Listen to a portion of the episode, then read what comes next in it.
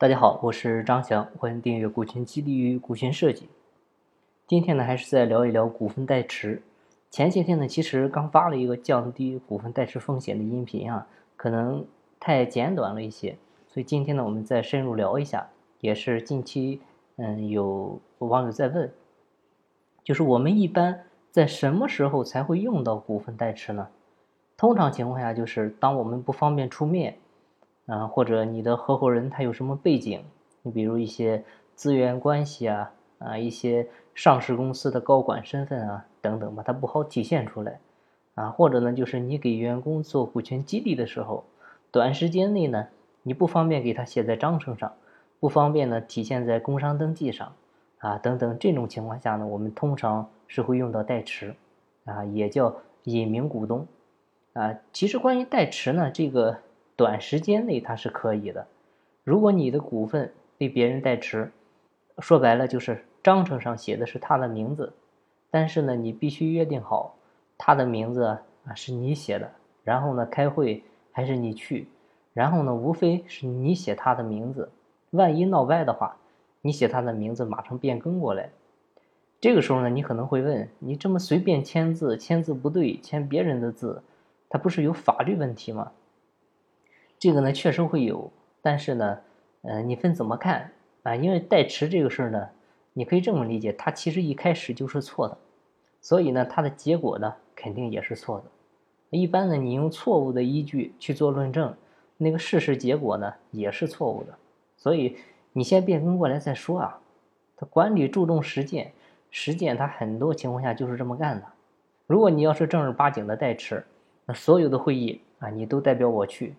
那就建议一个事儿，就是每次会议你开会，啊，你都要每次授权，你千万别做永久授权，就是要防着他，要是他真弄一个协议啊，把你的股份卖了，那这事就毁了。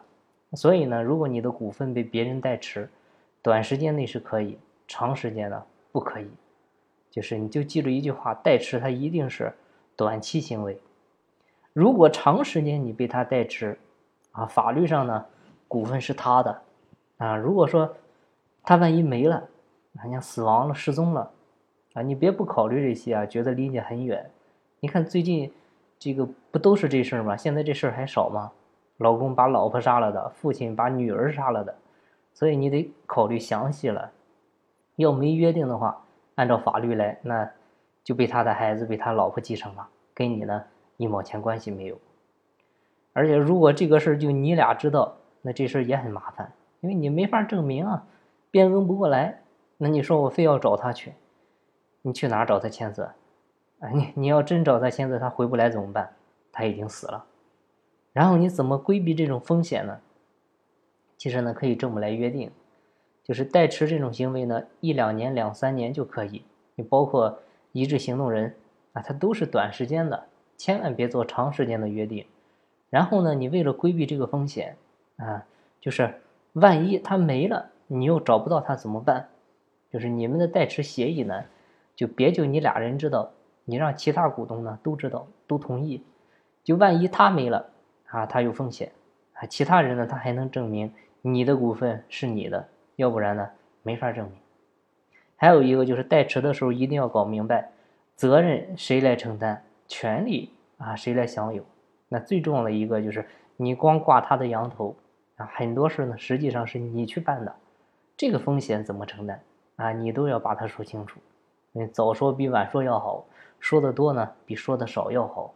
出事之前说比出事之后说要好。今天的分享呢就到这里，感谢您的收听。静不在西天，静在路上。我是张翔，下期再见，拜拜。